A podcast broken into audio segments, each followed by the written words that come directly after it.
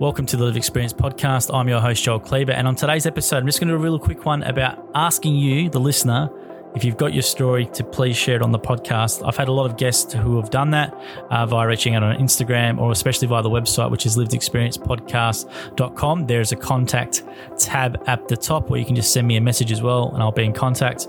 I do it all via Zoom, so it's all done by video. And the requirement is you've got to be comfortable with video because I do like to do video clips and put them on social media.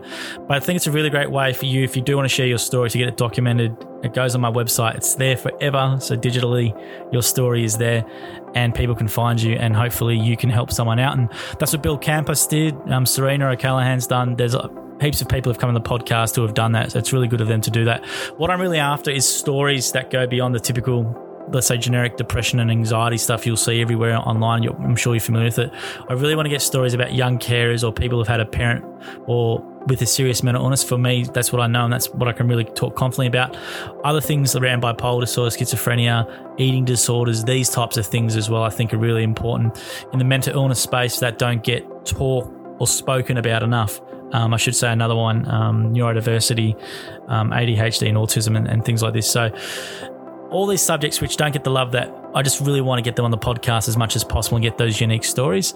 So if you do have a story you want to tell, I'll hopefully make it a really harmless and easy process. Just shoot me a message and look forward to sharing your story. And just another quick little thank you. Thank you everyone who's left a review on Spotify or iTunes.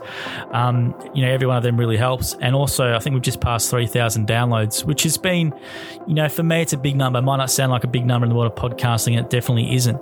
But to get 3,000 downloads and to have people reach out occasionally saying, you know, they enjoyed this episode or they, they, they like, want to share their story and all that sort of good, really feedback is a good thing. Um, as I said, I think digitally getting these stories on the website, especially so you've got a, a profile a bit in your stories there, I think over time will be really good. And my goal is to get to 100. So we're at 30 something now, but 100 episodes is what I want to get to. And hopefully we can start changing the conversation to these more, um, not important, but let's say lesser known uh, subjects and topics in mental health and mental illness. I think we need to go beyond the awareness area we are now into these other deeper areas and hopefully affect some change at a system level.